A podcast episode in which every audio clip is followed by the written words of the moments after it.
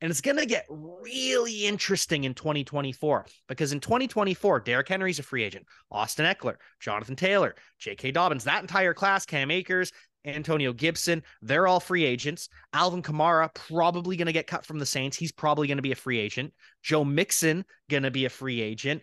Pretty much every running back that you can think of that isn't obviously a rookie in their second or third year of their contracts they're pretty much all free agents. It's just Nick Chubb and Aaron Jones who are solidified wow. with a contract that can't be cut.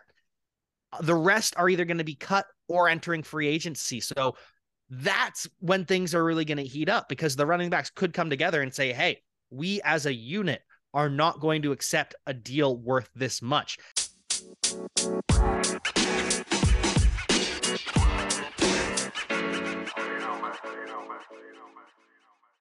Welcome back to Knowledge Brews Supreme, the show that percolates your creativity. And it is I, your host, Dr. John Chansey, and I am back and better than ever. Before we begin today's episode, here's a quick ad from show sponsor Sleeves Sold Separately.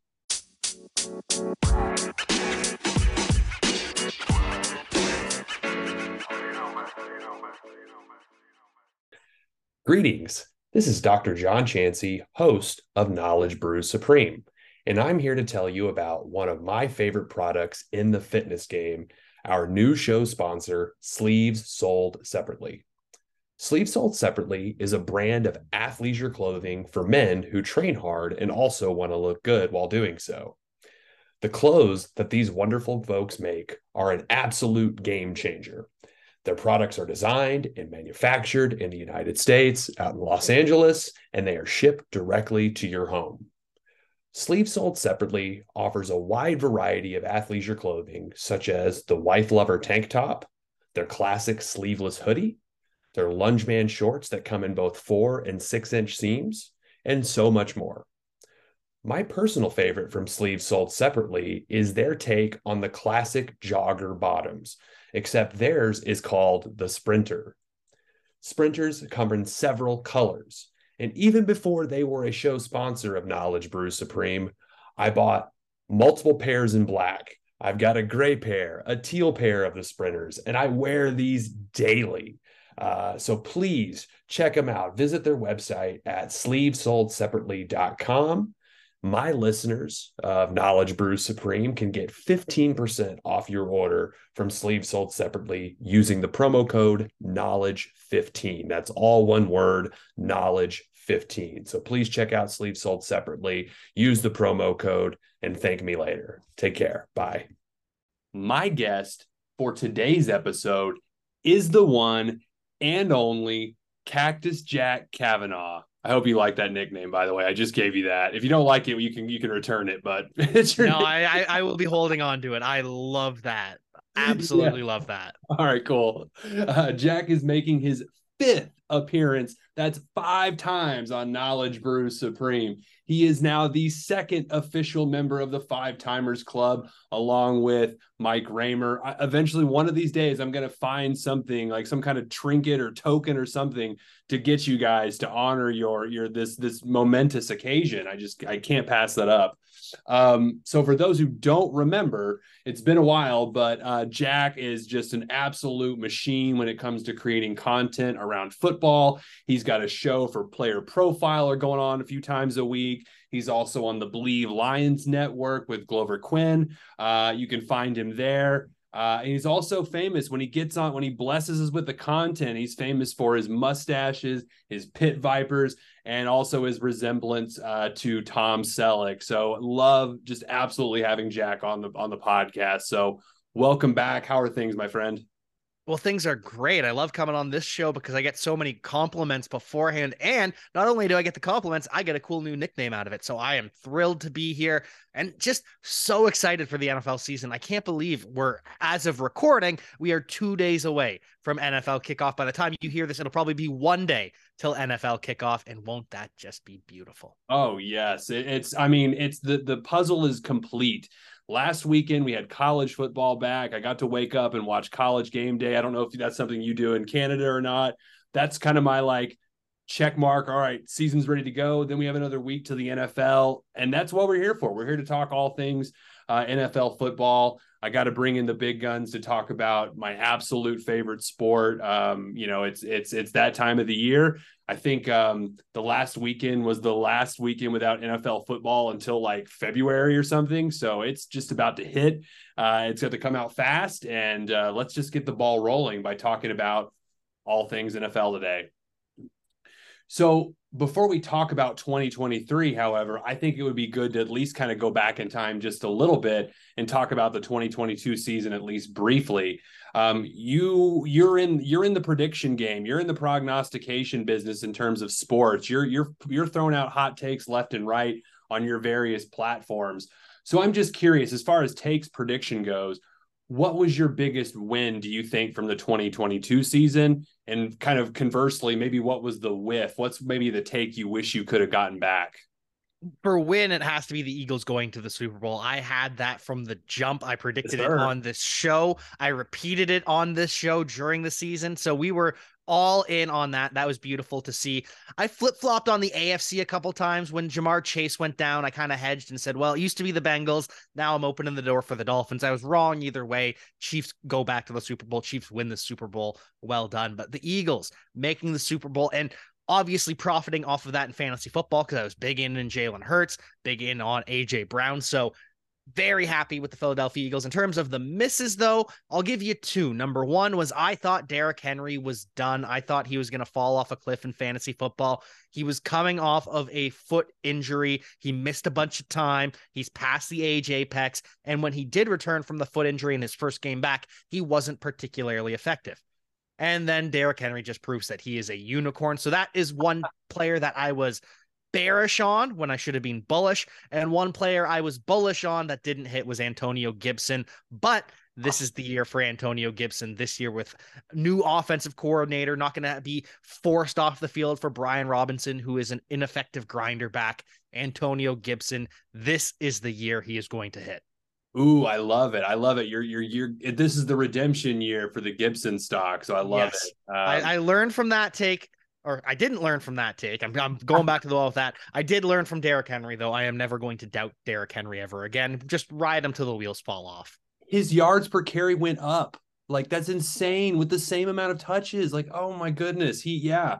Like if the aliens come down and they say pick one person from the planet to do battle with to for the save our planet, it's not Michael Jordan, folks. It's Derrick Henry. That guy is alien. That guy, I don't know what what's going on or what they're feeding him in Alabama or what, but yeah, it's insane. Just keep riding that. It's probably maybe the safest fantasy bet you could probably have um, at this point. Just kind of like ceiling floor kind of argument there. So uh, interesting. So I want to now move into 2023. Let's put 22 behind us. Um, the biggest season or the biggest story, it seems like the off season in terms of coverage has been the value or lack thereof for the running backs in the NFL. You know, at one point we had a Zoom meeting with all of these free agent and holdout running backs who were attempting to, I guess, maybe, maybe, um, you know, kind of form their own sort of mini collective bargaining. I don't know what the purpose was. We see holdouts from Jonathan Taylor. We almost had holdouts from from Josh Jacobs, and I want to say Saquon Barkley. They signed, of course. Um, but I'm just curious, like where do you fall on this particular topic? Is there is there anything that the NFL can do? Do you think to to assist this problem, or is this just simply like economics, supply and demand? There's only so much money to go around. Running backs aren't as valued. Like, is it that simple, or is there more of a nuance to it than than that?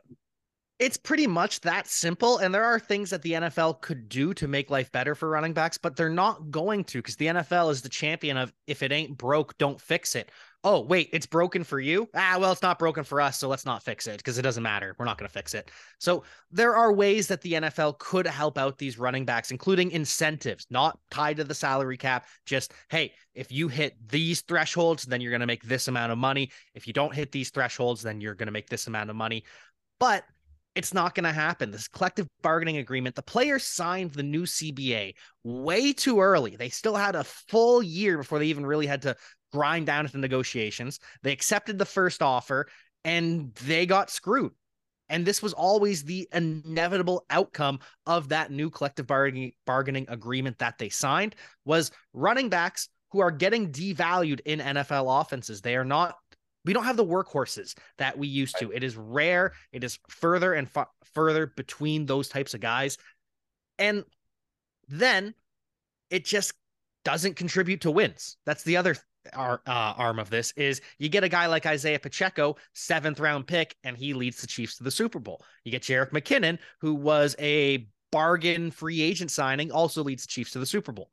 For the Philadelphia Eagles, Miles Sanders, second round pick. Sure, that's fine. But Kenneth Gainwell, fourth round pick, and Boston Scott, that was the other running back on the roster who I think was undrafted. Yep. If not, he was a right. very late round pick. But teams are seeing, hey, there hasn't been a Super Bowl champion as of late that has a dominant running back. The closest thing was the Bucs with Leonard Fournette, and he wasn't making that crazy amount of money either. Yeah. So it just it doesn't make sense for teams to say, "Hey, we're going to change how this is done because you want to and it would be better for you because you're getting screwed." That's not how the NFL works. While I think it should work that way, while I think that running backs who are taking on all of this damage, all of these hits, doing arguably the hardest job in the NFL and making the least for it. I'm on their side. It's just not going to happen with the way the NFL currently is. And it's going to get really interesting in 2024 because in 2024, Derrick Henry's a free agent. Austin Ekeler, Jonathan Taylor, J.K. Dobbins, that entire class, Cam Akers, Antonio Gibson, they're all free agents. Alvin Kamara probably going to get cut from the Saints. He's probably going to be a free agent. Joe Mixon going to be a free agent. Pretty much every running back that you can think of that isn't obviously a rookie in their second or third year of their contracts.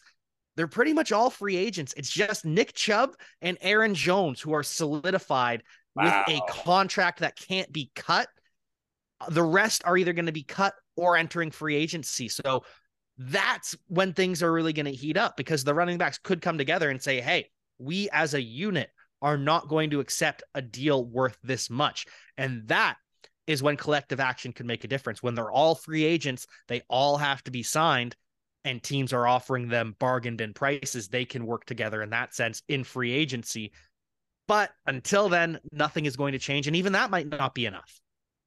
Yeah, that's so interesting point. You bring up the the collective bargaining agreement that they signed prematurely. That's really fascinating. And then 2024, you know, if you want to talk about a case study to really kind of determine running back value, they can't franchise those those not every one of those players will get franchised. I'm sure a few of them will. And even the guys that are franchised now, Saquon, Josh Jacobs, they're also free agents. I forgot to mention them, but they'll be yes. free agents. And to franchise tag them again, it's going to be more expensive because it's the second tag. Yes, yeah. So next year may be the real kind of let's see how this maybe the maybe the Zoom call was a little premature this year, but next year could be could be something. And I'm I, I like you, I, I am all for people getting paid. I'm all for especially a position like running back where they are taking a lot of damage to play that position. Um, so I'm all for people getting paid, but I, I, I do think a lot of it has to do with just simple supply and economic, you know, supply and demand. Um, hopefully the NFL will do something if if if the market can't. But um, yeah, I'm very interested now to see how it unfolds next year. And that doesn't even include potential crop of rookies coming in too. I mean, you could just have total turmoil at the running back position in maybe the most interesting possible way. So that's just going to be wildly fascinating.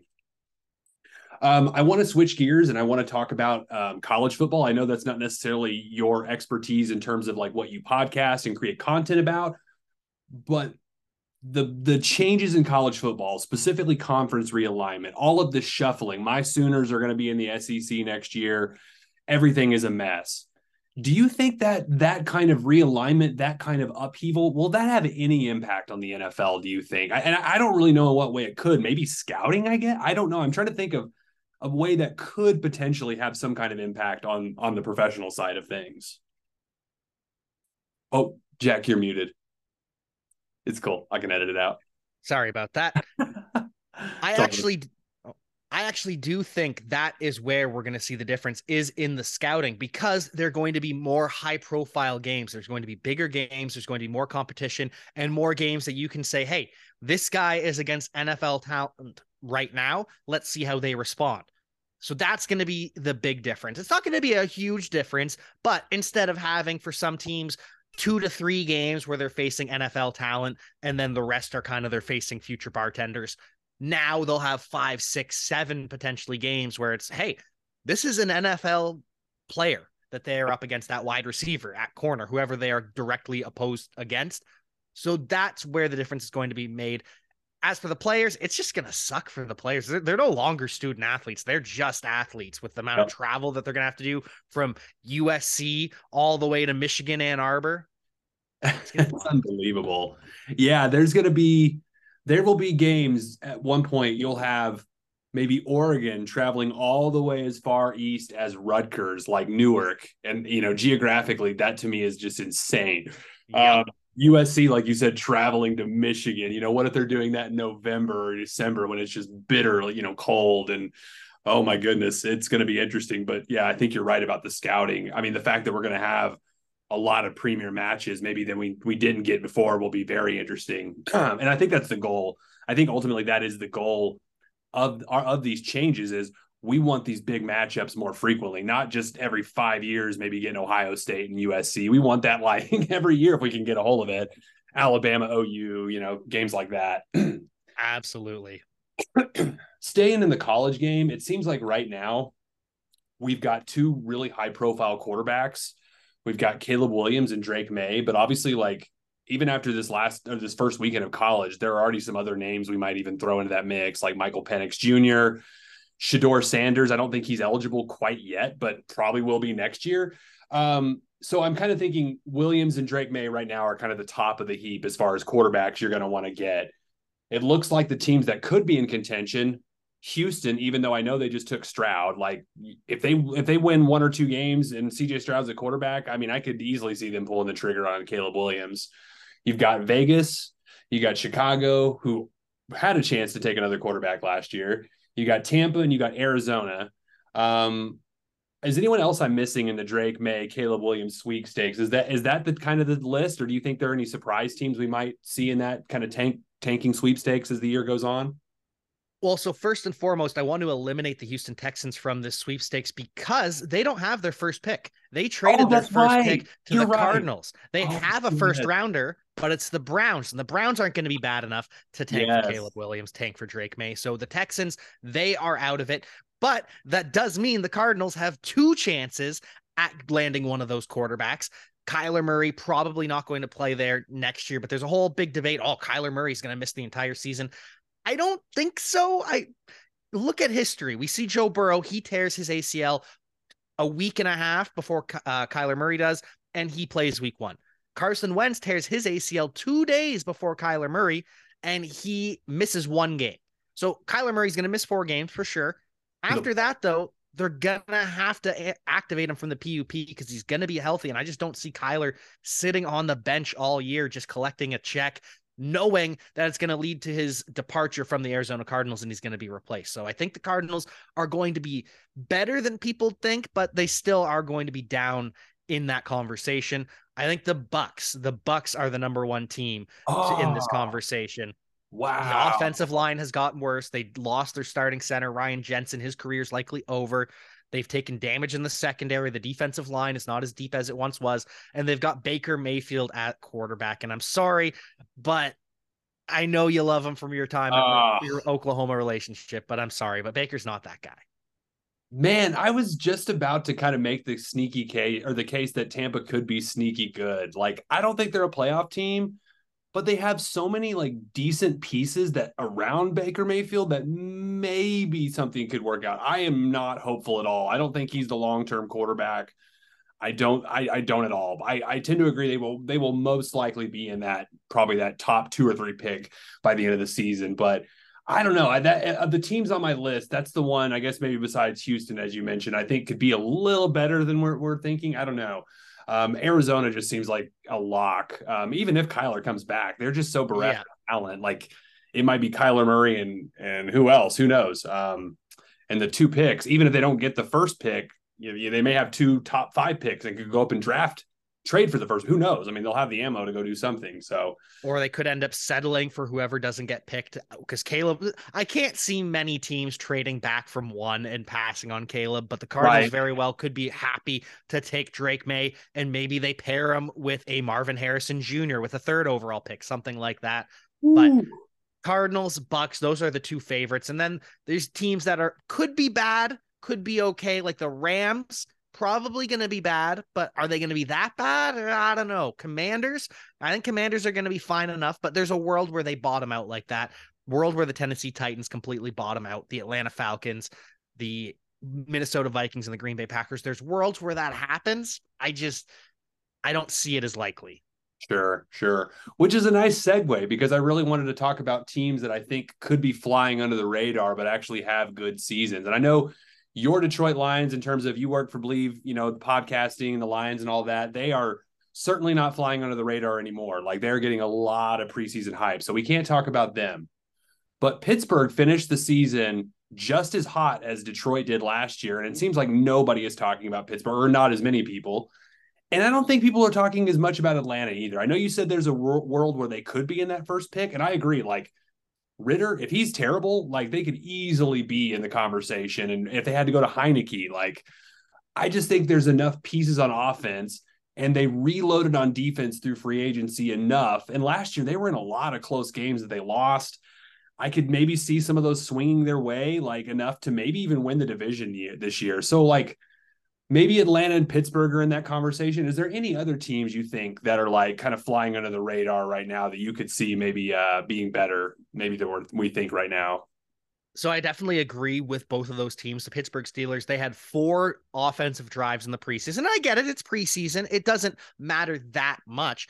But it does matter that they scored four touchdowns in four drives. Kenny Pickett looked sharp. And I've yeah. been a champion of Kenny Pickett for a while now, that he is an NFL quarterback. No matter how you slice it, he is a starting NFL quarterback. That's just what he is. That's what his skill set is. That's who he's going to be. And so if he is an above average quarterback, then we're starting to talk with the Pittsburgh Steelers. They have one of the slowest offenses in the NFL. The fastest guy, George Pickens, only runs a 4 4 only runs a 4-4, but Allen Robinson ran a 4-5 plus, and it's probably closer to 4-8 now. Diontae Johnson's a 4-5, 4-6 guy. Pat Freiermuth is a 4-7 guy. So they're going to be slow, but they're going to matriculate the ball down the field enough with Kenny Pickett's accuracy, put up some points.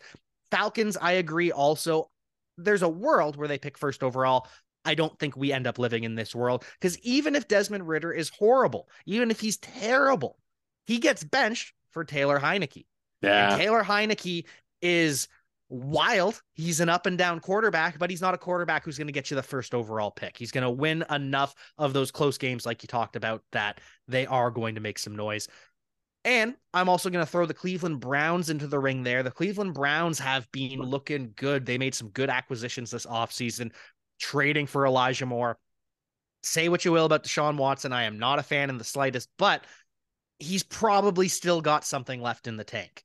More than likely, he had some rust to knock off. Now he gets an offense with Amari Cooper, Elijah Moore, Donovan Peoples Jones, probably the best three wide receiver sets that he's ever had in his career. And Nick Chubb is still just a stud back there. Dominant offensive line. They've loaded up on the defense as well. So Browns are there. And then I don't know if they're teams that are under the radar because they both made the playoffs last year, but the Miami Dolphins aren't talked about as a true contender like they should be. Everyone wants to talk about the Bills, the Chiefs, and the Bengals, obviously, and now they've thrown the Jets in there because of Aaron Rodgers. But the Dolphins belong in that conversation as well. Tua Tagovailoa's health is obviously a big factor in that, but this is one of, if not the most explosive offense in the NFL. It's probably the fastest offense in the NFL with Jaylen Waddle, Tyreek Hill, De'Von Achane, or Raheem Mostert as the starting running back. Just speed for days. And then they've invested heavily in the defense as well. Jalen Ramsey is going to be coming back right at playoff time, and it's going to be a lockdown cornerback duo with him and Xavier Howard. And the final team that I'm going to mention is one that's going to get you excited, and that's the Seattle Seahawks. Ooh, yes. Love to hear that. Yes. Yes. Well, tell me about my Seahawks. Why should I be why should I be hyped about that? I'm already hyped, but why should I be more hyped? I knew you were, and I, that's why I was so happy that you ordered these questions in this way because I think the Seahawks are just a good team. Geno Smith isn't going to turn back into a pumpkin. He has arrived and they've invested in him. They've invested in the offensive line.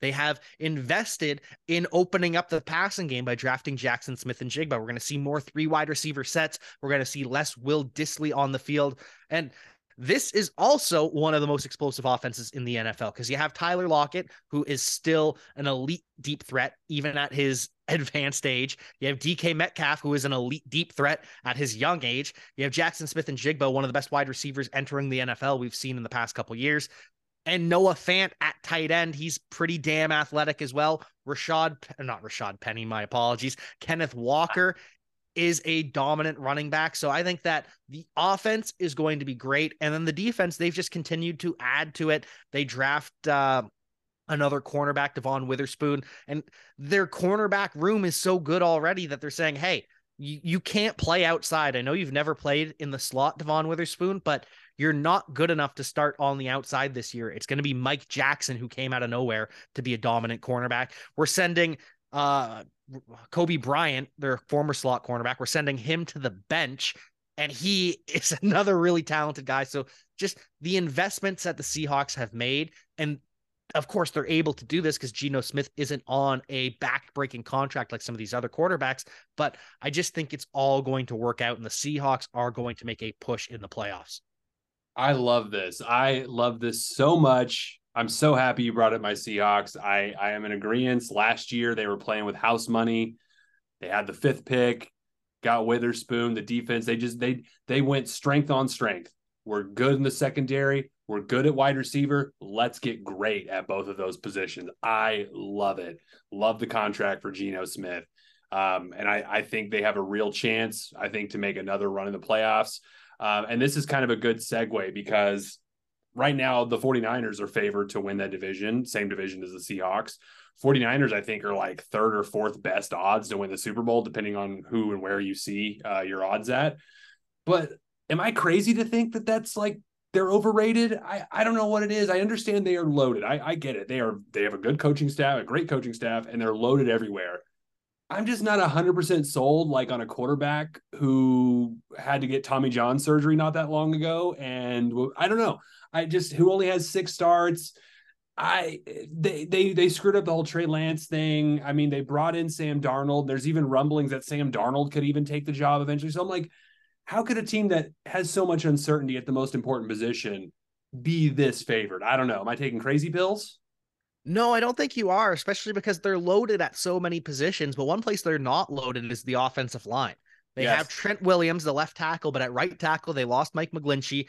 They replaced him in house. They believe that one of their guys, Colton McKivitz, maybe can step in and do an adequate job. But they already didn't have a dominant center because last year their center retired, Alex Mack, and they replaced him with an undrafted free agent who did well. Don't get me wrong.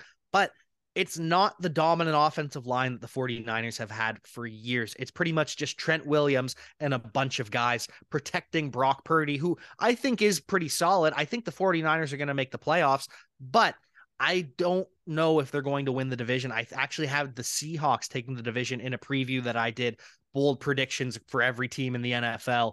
And I gave the Seahawks the NFC West. And the biggest thing for me is it is very clearly a hierarchy in the NFC. The Philadelphia Eagles are up here, the Dallas Cowboys are up here. I don't think the 49ers are on this level like Vegas wants to tell us. I think they're in that next tier with the Seahawks, with the Detroit Lions, potentially the Minnesota Vikings, though I think the Vikings are a tier below that. I just think that the 49ers are a step below, closer to the Seahawks and the Lions than people want to admit. Ooh, I love it. All right, good. Anything we can do to knock uh, knock the 49ers down a peg, bump the Seahawks up. I'm I'm all for that. And I'm in I'm in total agreement. Um so last year I would probably make the argument you know the Giants pull off the upset in the playoffs and beat Minnesota who went 13 and 4. That was, you know, record-wise that's an upset. Um, the Jags, I would argue, probably had the most surprise run of the playoffs. If you just kind of look at their season as a whole, how bad they started off, they had to win their very last game just over the Titans to to get to nine and eight to get to the playoffs.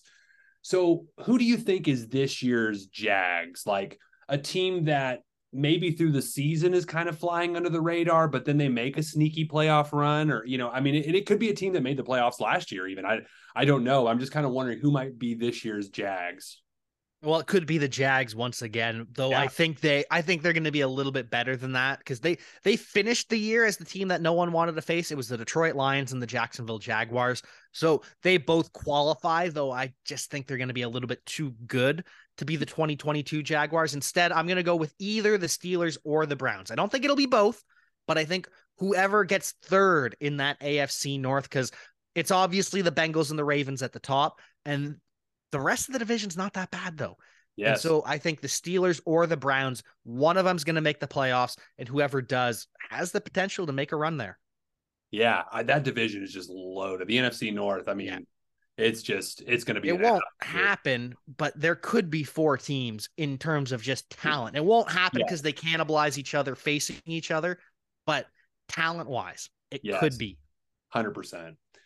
Um, so I think it's also important. I think almost every time I bring you on, we inevitably talk about quarterbacks changing, quarterbacks on the move, because that's just how the National Football League works. Um, I'm going to give you a list of guys I think are on the hot seat for this year in terms of things they need to prove. Got Deshaun Watson. He's coming off of obviously statistically a really bad year, one of his worst seasons. I, I know he only played like seven games, but he looked terrible, but was given a, an amazing contract despite, you know, I mean, before that. So not a whole lot the Browns can do about that. You've got Mac Jones coming off a pretty awful year. You got Baker in Tampa, who's on his what fourth team in their third team and four maybe it's four teams jeez i'm losing four. track we got the browns we got the panthers we got the rams and we got the Bucs because he did play for the panthers for a little bit yeah he had a cup of coffee in carolina for sure uh, you got Russell Wilson and and Denver, who's coming off of one of his his probably his worst year ever. You got Matt Stafford, who's coming off an injury and apparently does not understand his uh, his millennial teammates. Um, who do you think of the group I just mentioned? Who do you think has the best year? And who do you think is more is most likely to end up on another team next year? I mean, you probably already alluded to this. It's probably Baker if you think Tampa's going to win or or get the first pick. Maybe you're not. Maybe you're next in line after that. Then. Yeah, so I think for best year, it's either going to be Watson or Russell Wilson. Both teams have made investments in their future success. We want to chalk it up to Rust for Deshaun Watson. We want to chalk it up to Nathaniel Hackett and some personal life things that were going on for Russell Wilson. Write those off. And the way they've acted, the teams around them, I think they're going to be the ones that take the step forward.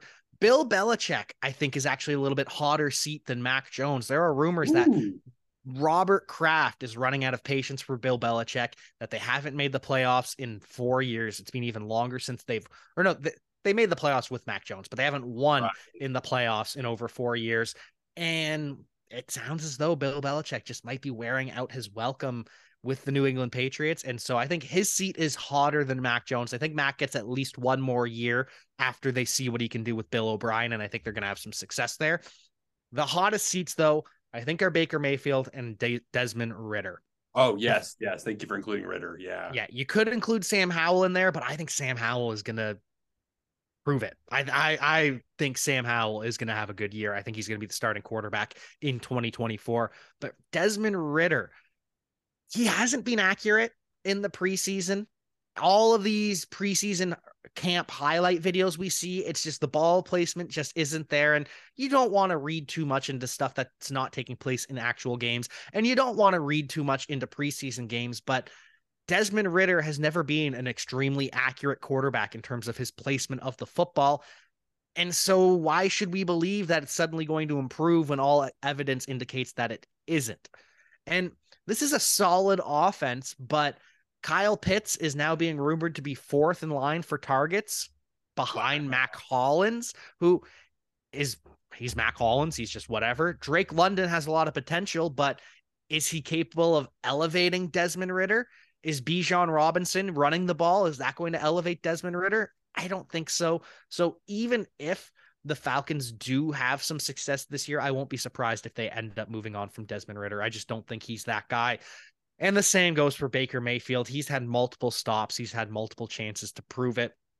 I think we've probably gone too far on hating Baker Mayfield because it's fun, because it's a meme, but at the same time, he's not in the long term plans of the Tampa Bay Buccaneers. They know that with Tom Brady gone, this is a new team. Mike Evans could get traded during the season. If not, he's probably walking away from the team in 2024 because he's a free agent. It's just going to be a new era. And I really can't see the Tampa Bay Buccaneers saying, Baker Mayfield, you are the face of the new era. yeah, you know, um, that's that's sad to that's sad to hear about Baker, but honestly, you're you're I'm not surprised to hear it either.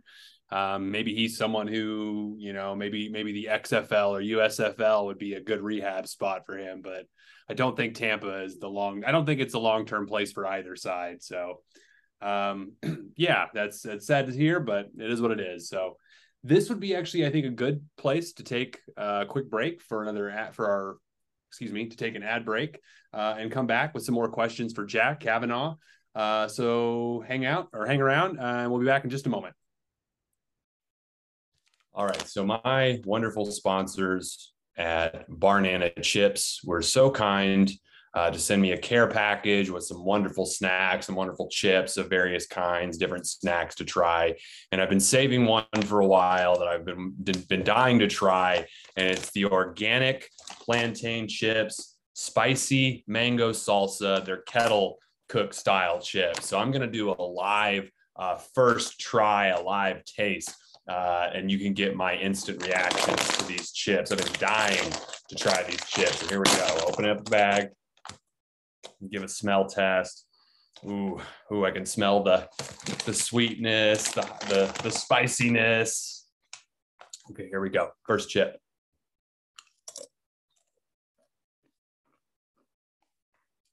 Oh yeah. Oh yeah, I like that a lot is the flavor is a little subtle. The spice is kind of subtle, but you can taste the sweetness of the mango right away. But that spicy mango kind of the salsa um, kind of creeping up in the back. I can feel the spice in the back of my the back of my mouth right now. It's really good. Um, it's not overpowering the mango, the sweetness, but the salsa taste together not overpowering, but a nice kick. You know, um, be good to have a glass of water with these, but I'm not feeling like, oh my god, I absolutely have to rush out and drink a glass of water right now. I like that that subtle spice uh, and combined with the sweetness. So let me give another chip. Good stuff. Good stuff. So check these out. They're Barnana, spicy mango salsa their kettle style chip. It's fantastic. I would give it like an 11 out of 10. I don't know. Is that fair? But check it out. Thanks, Barnana.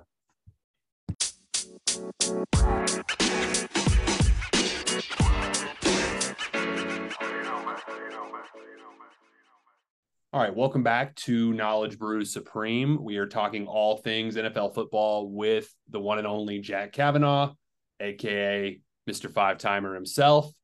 Uh, so we are we are getting back into uh, some topics I want to touch on before the season starts. And one of the trends that usually happens in the NFL is there's sort of like a Super Bowl hangover sometimes, you know, where teams go to the Super Bowl. It's very difficult to return. It's very difficult to win the Super Bowl again. In fact, nobody's done it since the Patriots in the early 2000s as repeated as Super Bowl champs. Um, we had the Chiefs and the Eagles made it to the game last year in one of the all-time Super Bowls. I mean, maybe that's recency bias, but I mean, it was a fantastic game that I've rewatched. I think a couple times now already. Um, who do you think is more likely to make the Super Bowl again? Is it the Eagles or the Chiefs? And if you had to pick one who might miss, who's more likely to miss the playoffs, which way would you go? I think you have to say that the Chiefs are more likely to make the Super Bowl because they've got Patrick Mahomes. That just puts them in content contention every year. The betting odds will reflect it every year. There's a 0% chance that either of these teams miss the playoffs, but if there was one to miss the playoffs, I also think I'd have to go with the Kansas City Chiefs, though I think they are more likely to make make the Super Bowl than miss the playoffs.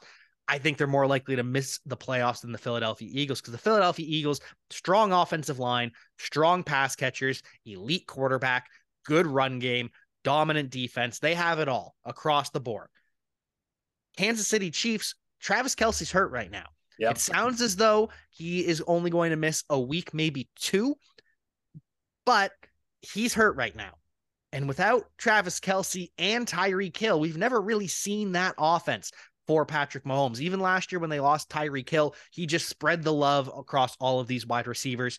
And Travis Kelce obviously soaked up a bunch of targets. Now it's going to be more spreading of the love. And if there's anyone who can do it, it's obviously Patrick Mahomes. That's why I eh, want to make sure I'm clear. It's more likely he makes the Super Bowl than misses the playoffs.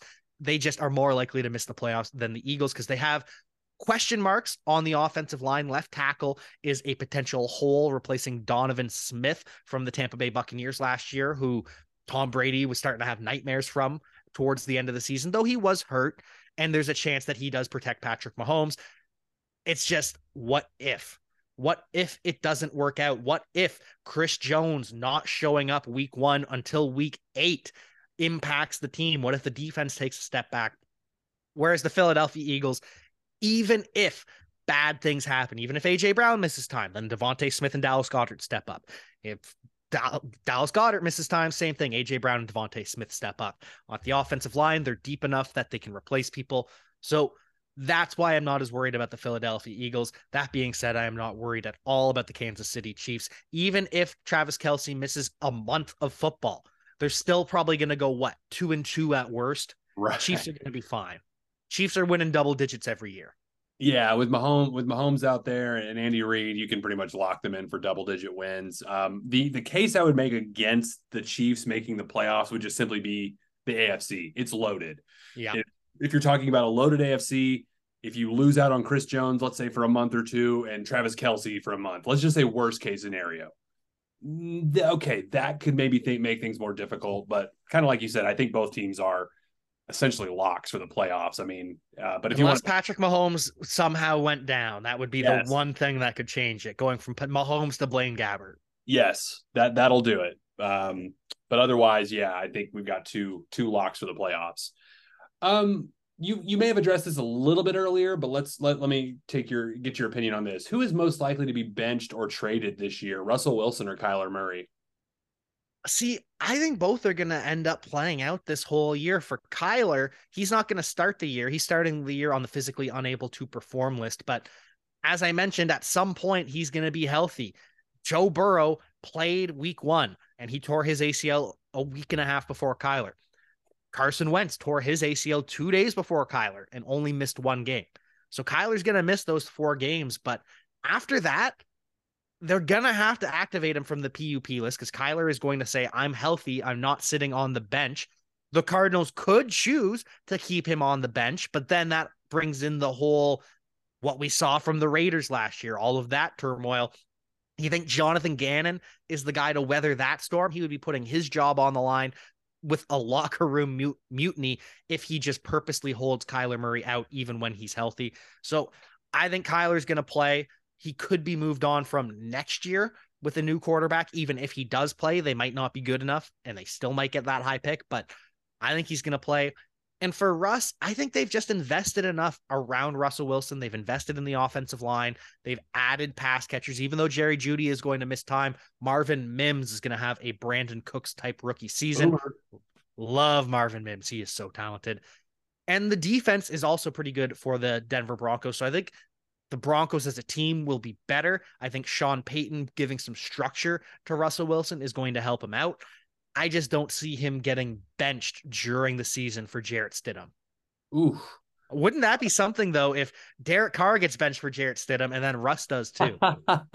yeah, exactly. There's no no uh, any any team that signs Jarrett Stidham, the, the starting quarterback's got to start looking over their shoulder a little bit if he shows up. So yeah, I don't I don't root for anybody to, to lose their job, but oh my gosh, the Schadenfreude of, of Russell Wilson getting benched as a Seahawk fan would just be chef's kiss. I just oh be too much to handle, I think.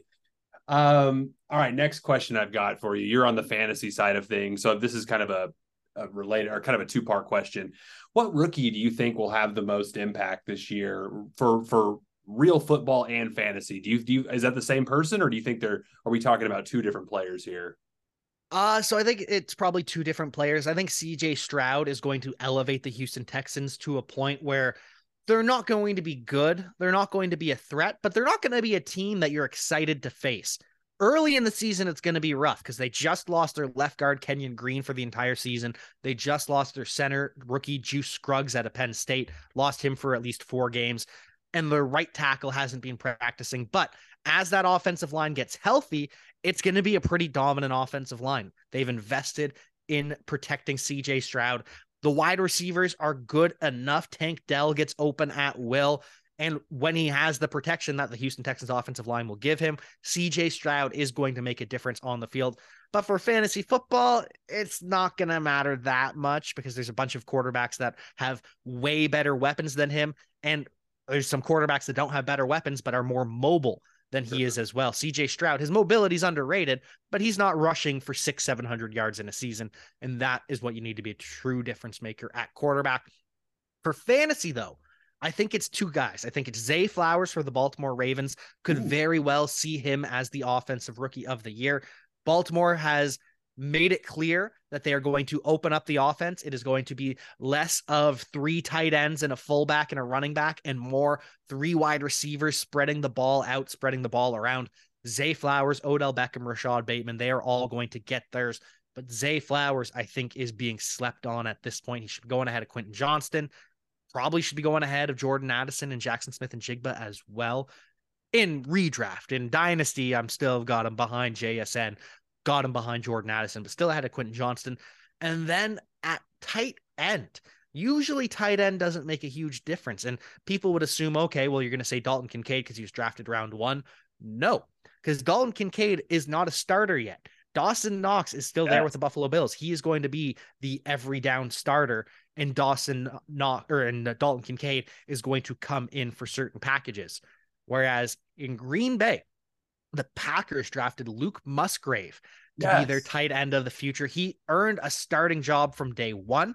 They drafted him ahead of Jayden Reed, and Jayden Reed is going to be the wide receiver two for the Packers sooner than later. He's going to replace Romeo Doubs, but Luke Musgrave was drafted before him. In the preseason, we saw him just gobbling up targets, had more targets than even Christian Watson. And so, if a rookie tight end is going to have a difference making season, it's going to be Luke Musgrave, who is going pretty much free in redraft right now. I love it. I, this could be the year of like sneaky good rookie fantasy tight ends. You got Musgrave. You got, yeah, I know you said Dalton Kincaid's not the number one guy, but I can maybe see him eventually as the season goes on being more of a contributor. Uh, And then you got, and you got, I, I think I'm saying this right. Is it Laporta, Lapuerta uh, for, for, um, Sam Laporta for the Detroit Lions. Yeah. Yep. He's a day one starter. And Michael Mayer for the Las Vegas Raiders. He's not yeah. a starter yet, but it's going to be a matter of time before he passes Austin Hooper. It might have already happened. We just don't know it officially. So there's four guys that are going to be starting tight ends as rookies.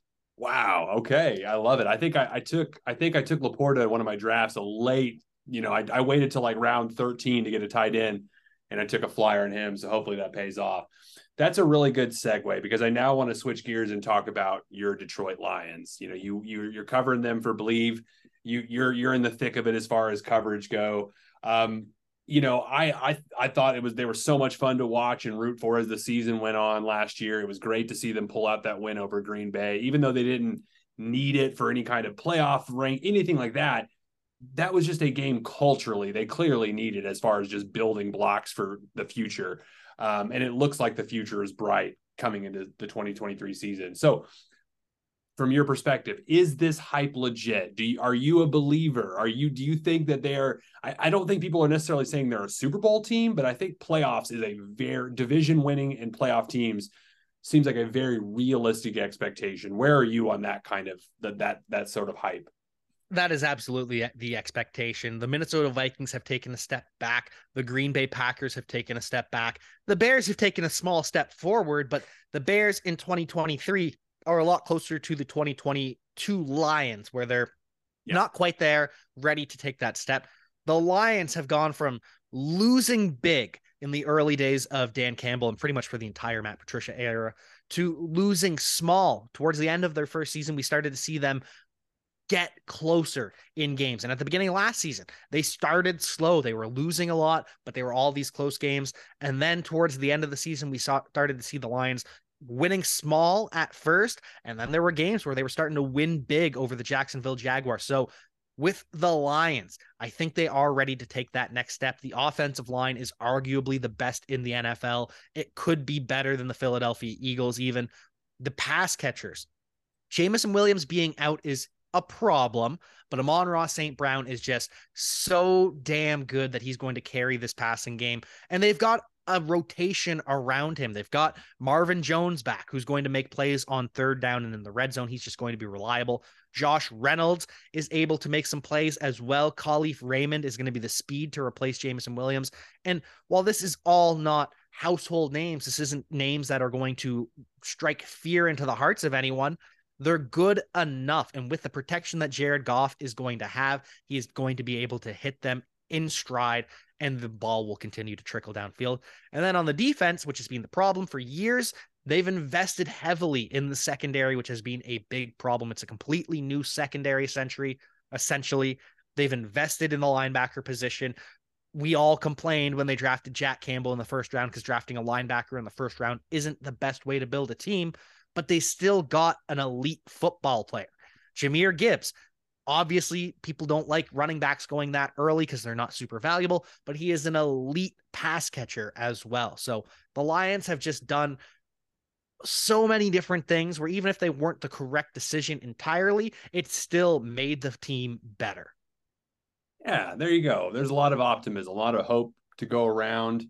Uh yeah, and I, I want to say what was the statistic? It's uh they haven't won a playoff game since what the 50s or something like that. And so maybe I think this easily should be the year, you know, to, first, first playoff win since 1991. They de- defeated the Dallas Cowboys and then yes. lost their second game.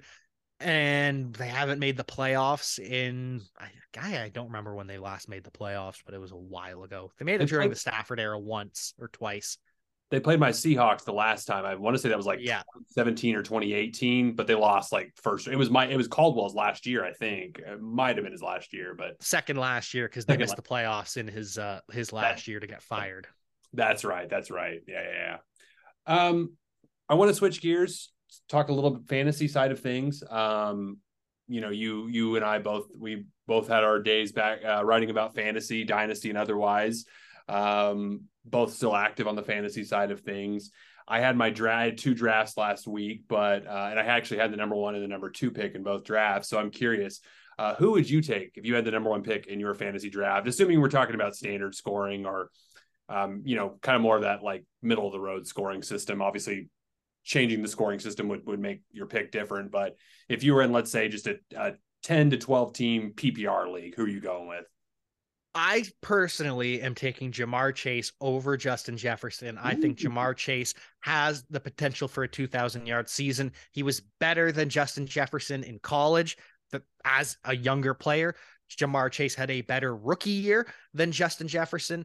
And even though his season was shortened, so the statistics don't match Justin Jefferson's, Ja'Marr Chase was more efficient as a year two player than Justin Jefferson. So I think as a year three player, this is the year that Ja'Marr Chase completely breaks out. But that being said, that's a bold ish take. Probably 70, 80% of people are going with Justin Jefferson with the number one. Probably 70% Jefferson, 20% going Ja'Marr Chase, and another 10% were going Travis Kelce before this injury.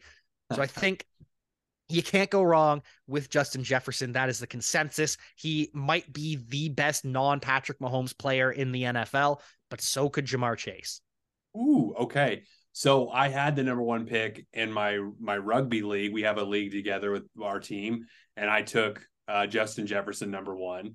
Nice. I my old college league though. I had the number two pick, and I took Ja'Marr Chase. So I nice. Kind of win of both worlds have you has there ever been a year in fantasy that you can recall where there's just no like there's no obvious running back that you have to take it? Like it just seems like every year even if there's like not even if there's not a LaDainian Tomlinson type running back there's still a guy you're like okay he's RB1 he's number 1 pick. This year it, I don't I think there wasn't an RB taken in both of my drafts till like 6 or 7 maybe? It's yeah. weird to me it, it's very weird, but it's just the changing of the NFL, the way yes. that the running back position has changed. Whereas Christian McCaffrey, if you knew he was going to play every single game, you number might be inclined to take him number one. But even then, there's arguments against it because the 49ers, when Elijah Mitchell was healthy, they didn't use him as much. Austin Ekeler, he's getting older as well. So it's just so much easier to take the stud wide receivers that we have in the NFL right now. But you're right for years, it's always been so obvious. It's been a LaDainian Tomlinson. It's been a Todd Gurley. It's been a Christian McCaffrey. It's been a Le'Veon Bell. Then there was the time where, oh, is it Le'Veon Bell or is it David Johnson? There were times where, oh, is it Adrian Peterson or is it Chris Johnson? But there was always a running back, if not two. Sure. Yeah. And it's just, yeah, now, you know, I, I think uh, you two years ago, you might have said, oh, Jonathan Taylor's a lock for that guy two years later may not even be on the same team. Poor season last year. It's just the position is just kind of going back to our conversation earlier. It's just a lot yeah. has changed, you know, value wise, uh, like you mentioned. Um, now there's a lot of ways you could take this next question, but who do you think is who do you think is the most likely to be a bust in fantasy? And what I mean by that is like, yeah, I mean, if you take a guy in the 15th round and he doesn't do any good for you, whatever, that's not really a bust. But if you take someone, let's say I don't know, in the first round and they're a bust for you. That's what I mean. Like a team, a guy that you take high and could end up being like, could cost you your league. Who do you think is the most likely to be that overly drafted bust player? Bust is feels a little bit harsh because I still do like both of these players, but at running back, I think I gotta go with Bijan Robinson simply because he's RB three right now.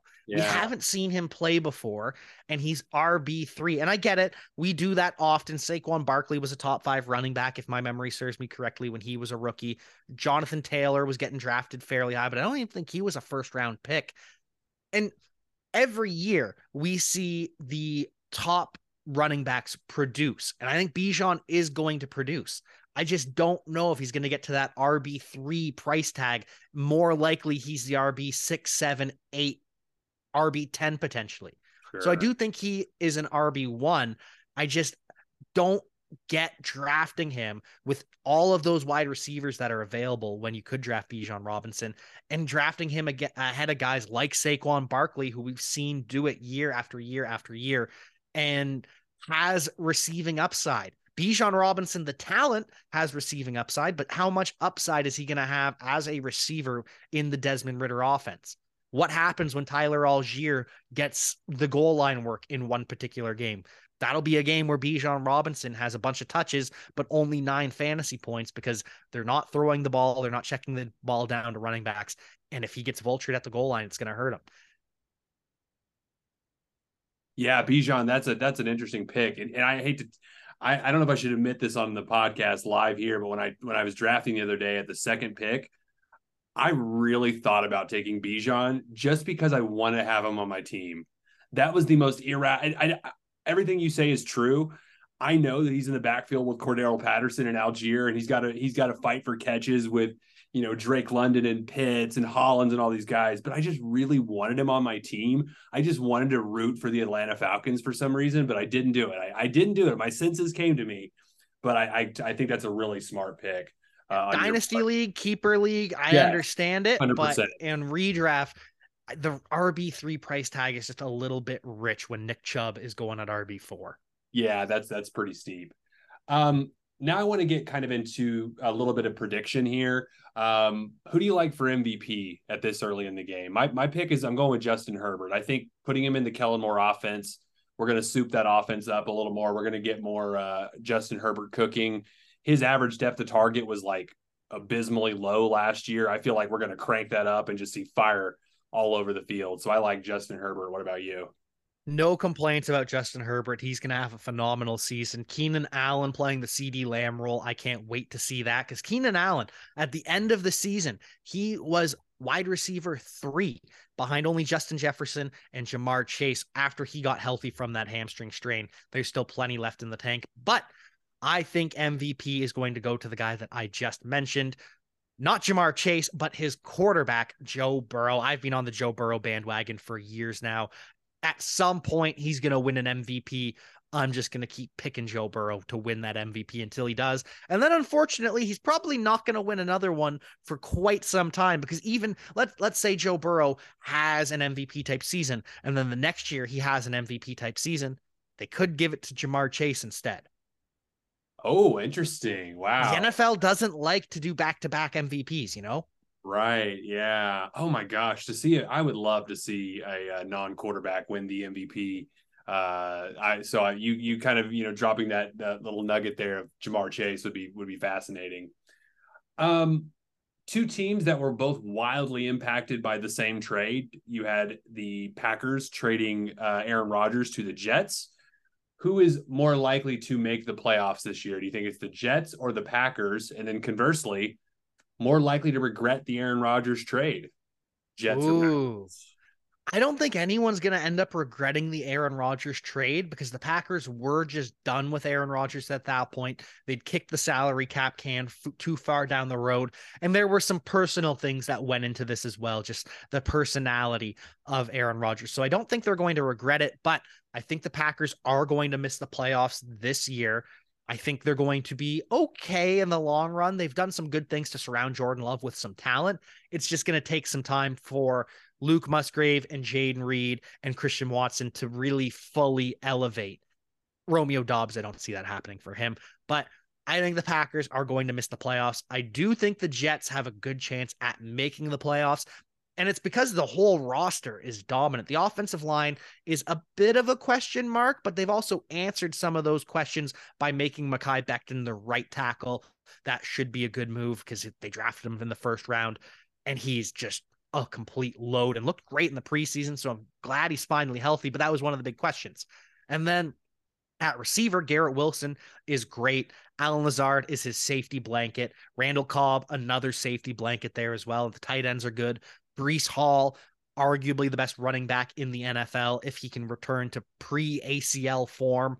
And then they brought in Dalvin Cook just in case he can't return to pre ACL form. So this is a deep team on offense. And on defense, they're third string edge rushers are starting on probably 20 teams across the NFL. This D line is deep, the secondary is dominant. So the Jets are just a good team from top to bottom. Ooh, I like that. I like it. Getting the hard knocks bump, getting the Aaron Rodgers bump. Um, we have some new quarterbacks in terms of just experience. You know, we got Bryce Young, Anthony Richardson, CJ Stroud, they're rookies.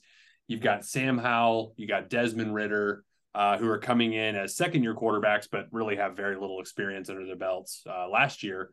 Um, do who do you who, who, do you think is the most likely to make their second contract? Um, at this point, the turnover for quarterbacks, rookie quarterbacks, getting to that second contract, especially first rounders, is probably a little more. Um, I don't know if it's 50 50 exactly with the exact numbers off the top of my head, but just not a lot of guys making those second contracts like you would think. So, who do you think is the most likely from that kind of new crop of quarterbacks. I guess we could even throw Kenny Pickett in that list too, but like you said earlier, he's a he's a dog. That guy is that guy can play. We know that. Yeah. Kenny Pickett's getting a second contract from the Pittsburgh Steelers. He's going to be there for 10 plus years.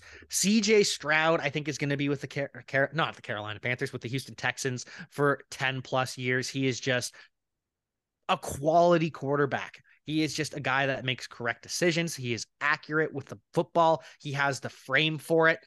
Bryce Young, I hate to knock the guy because of his size, but Bryce Young just never really got me that excited as a smaller quarterback without the physical tools that Kyler Murray has.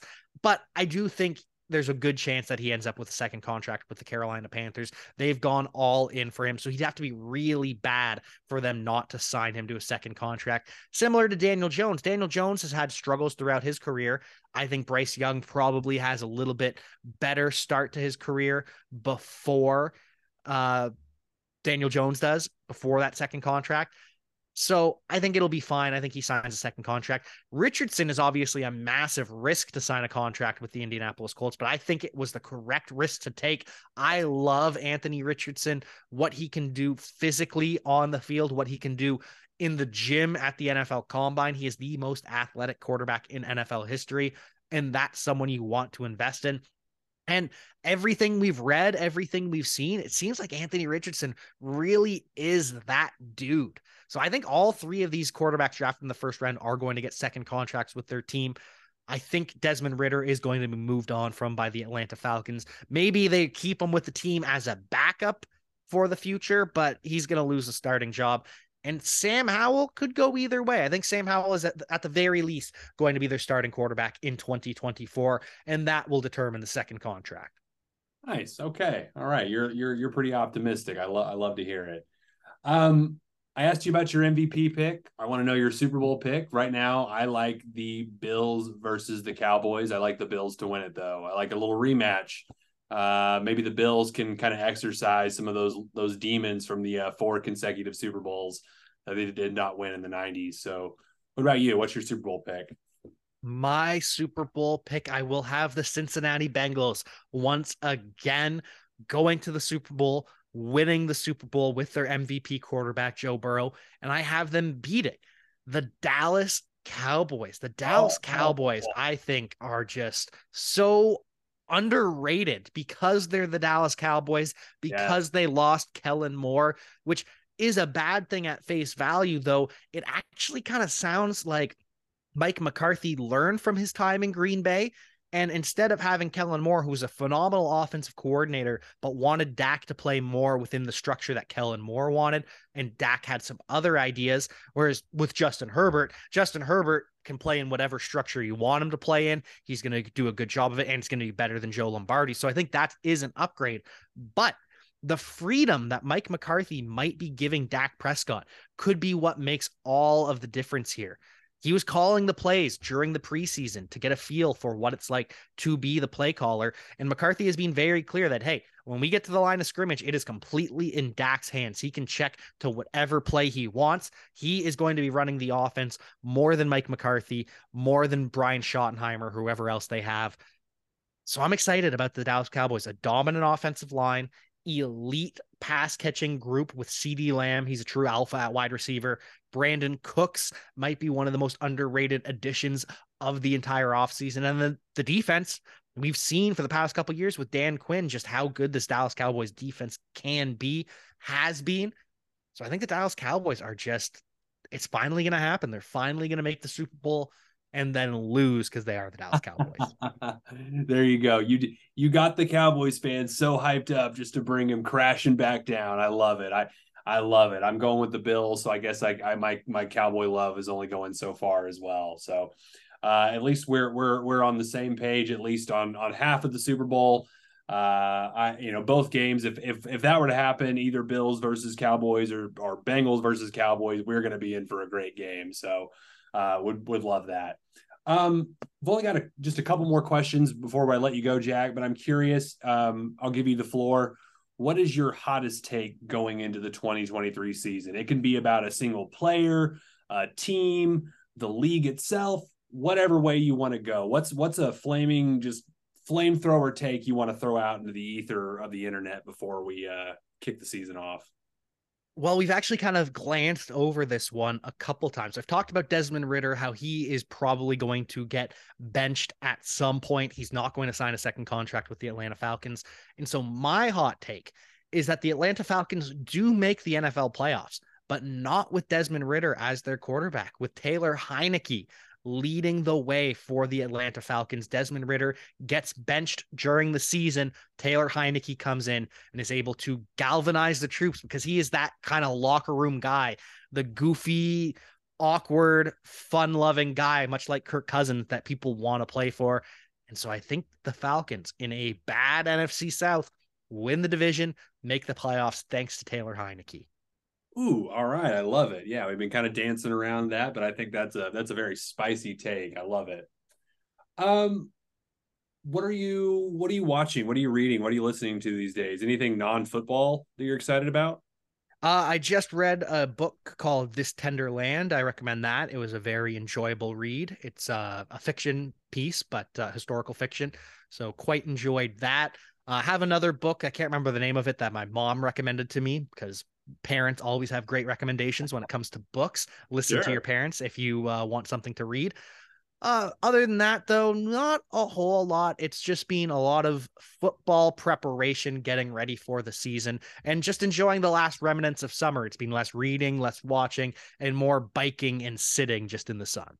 Sure, there you go. Well, that's a that's a good reminder that we all should probably get out and enjoy the outside a little more. Uh, reading and, and those things are good, but outdoors are good too.